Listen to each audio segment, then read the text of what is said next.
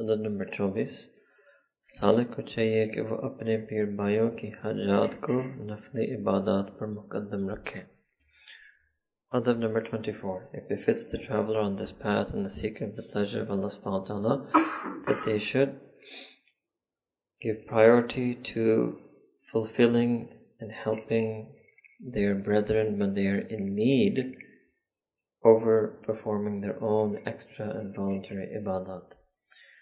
What does this mean? So, for example, there's somebody who needs your help. Let's say they need you to give them a ride or they need you to pick them up. But you think to yourself, the time I could have taken to give them a ride and pick them up, I could do my own 20 minutes muraqabah. So better I do my own nafil ibadat instead of helping them. Or if you are sitting in ibadah and somebody asks you a question in the khanka, because a lot of this was also adab of how to live in the khanka. So if they ask you a question, for example, where is the langar? And instead of getting up and guiding them to that place, you simply point it out or you tell them in such a way that you're not 100% sure whether they'll find it, but you assume that sooner or later they'll find it. If they get lost, they'll ask somebody else on the way. But you don't want to interrupt your nafil ibadah. One reason is that because a person should not feel that their nafil ibadat is something. In fact, in the soul, of a person is trained that they shouldn't feel that they're anything. We repeat this to you over and over again. The khalas of the soul is that I am nothing, and Allah subhanahu wa ta'ala is everything. My ibadat is nothing, Allah subhanahu wa ta'ala is everything. And here it means that I am nothing, the khidmat of my fellows is everything. So the khidmat of others, when they need to have their hajat fulfilled, so when there's somebody in need, so much so that in fact Sayyidina Rasulullah told him, taught that a mother, if her baby is crying or is in a state of hajat, proper need, then she can even break her nafil ibadat even though she's already started it to attend to the hajat of a child. So this means that the hajat of others should be preferred over our own nafil ibadat.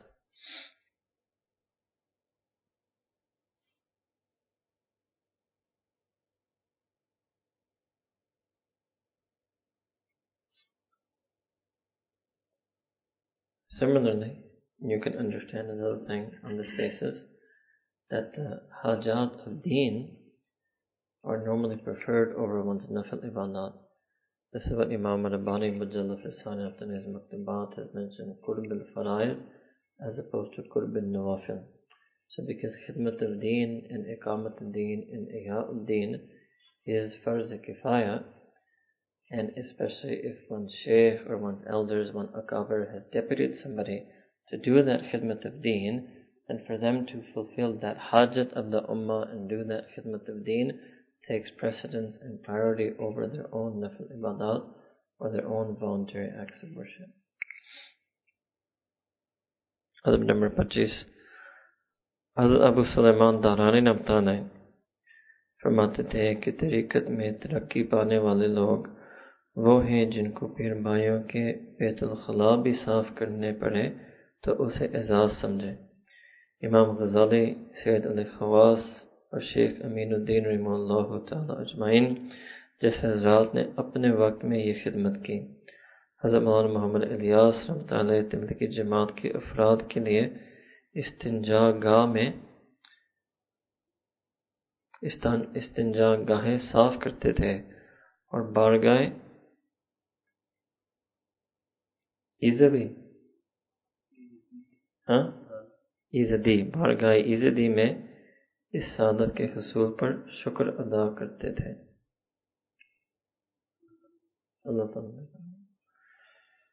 Sheikh Sulaiman Dawlani was one of the great early awliyaullah. And he said that if a person wants those people who were able to attain progress in tariqah, they were such people that they were if they were asked to clean the bathrooms of their fellows, they would view that as their honor. Again, this is emanating from a time when people were living collectively in the Khanqah and every khidmat was done by the students themselves.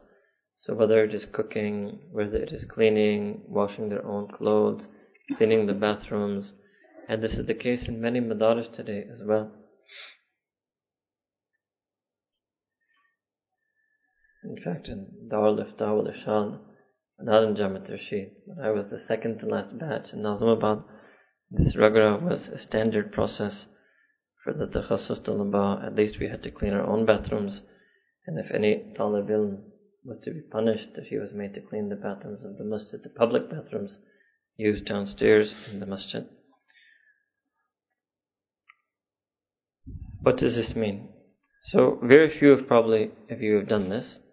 When you clean the bathroom that are used by fellow talaba and fellow salikin, you're actually cleaning your nafs, right?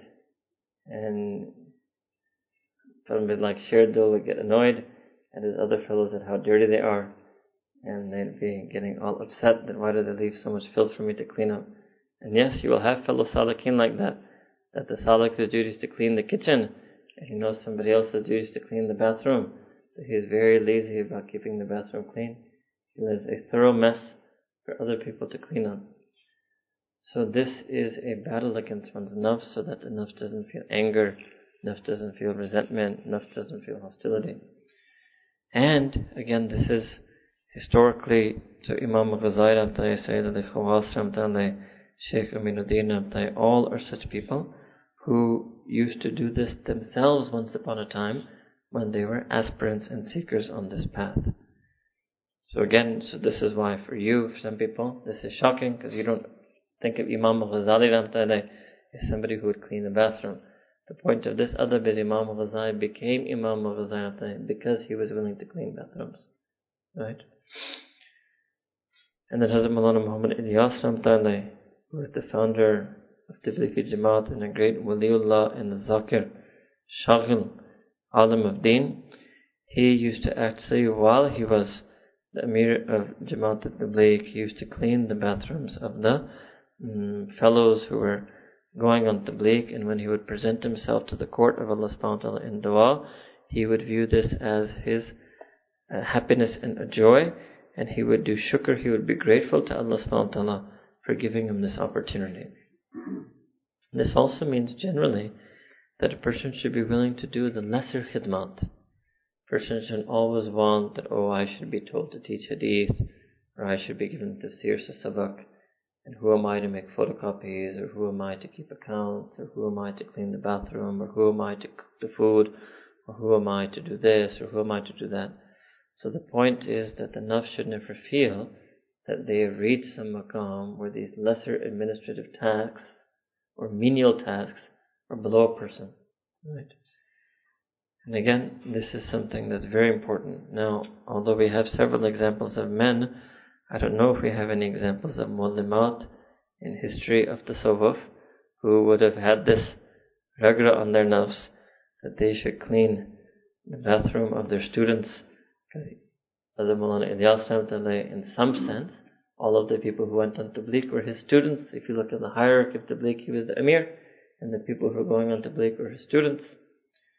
Here the monomas of today are too busy daunting their students and scolding their students and probably imagining how they could punish their own students by making them clean the bathrooms rather than thinking herself that her job, uh, not her job, but her, her izzat, and she would be grateful for an opportunity to do that. So this is something that these great ulama and mashayikh also did so that they would remain humbled. Some of them did when they were students, and some of them did when they were teachers or elders, so that they would remain humbled in front of their teachers and elders. Many stories of our Aqab ulama al picking up the shoes of the talaba in rain and doing khidmat of the talaba, cooking for the talaba, cleaning up after the talaba of deen, because this was their genuine, heartfelt love for them. This wasn't a sannu anur takallufan They genuinely viewed it as their izzat and they did shukr for Allah subhanahu wa ta'ala to enable themselves to do this.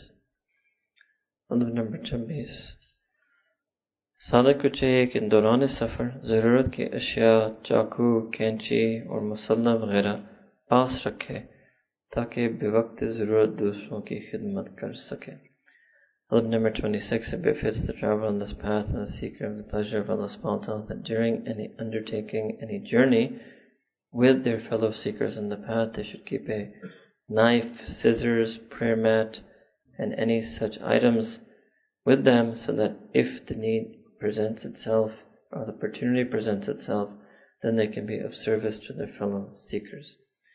Participate in Nabi Karim Sallallahu is mentioned in several hadith, the things that a person should take with them when they travel, such as comb, mirror, knife, scissors, blade, etc. And the niyat that a person should do when they travel is that, for example, if you're packing, so you pack some tissues for yourself, you should pack extras thinking maybe somebody else would need them. You pack batteries for yourself, you pack a few extra with the you that somebody else may need them. You could pack uh, anything like that. Any of the things that you pack for yourself, you would want to pack a few extra of them, of such small items that oftentimes travelers need to use. Nail cutter, anything like that.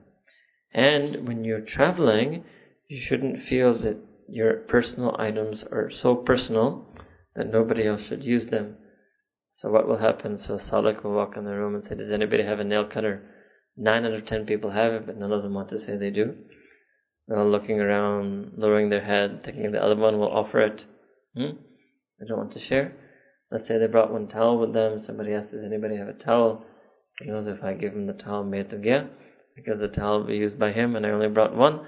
That was their mistake that they didn't bring two. So again, they'll be quiet and lower their head. Does anybody have any shampoo? Right? Or soap? And they'll all be lowering their head, looking around, trying to save their precious stores of shampoo and soap. What it means is that a person, whenever you do something for yourself, you should make niyat of doing khidmat of others as well. And this is why even when the women, they used to cook food, they would sometimes even add even just a half a cup of water, but just need that, okay, in case any musafir comes or any poor person comes or any guest comes, then we will have extra food to serve them. فَإِنَّمَا نَأْمَانُ بِالنِّيَّاتِ The Nabi Karim says that actions are according to intentions. even if you make the niyat of khidmat and you may not even be able to do it, means the opportunity may not present itself, but you will have gotten sawab for the niyat. And if you didn't make the niyat, and you weren't prepared, then first you missed the sawab of niyyah, and then it may happen that the opportunity presents itself, and you wouldn't be able to do the khidmat of your fellow. That's enough for today. Tomorrow, we'll have a more intense adab. We'll probably spend all of tomorrow on adab number 27.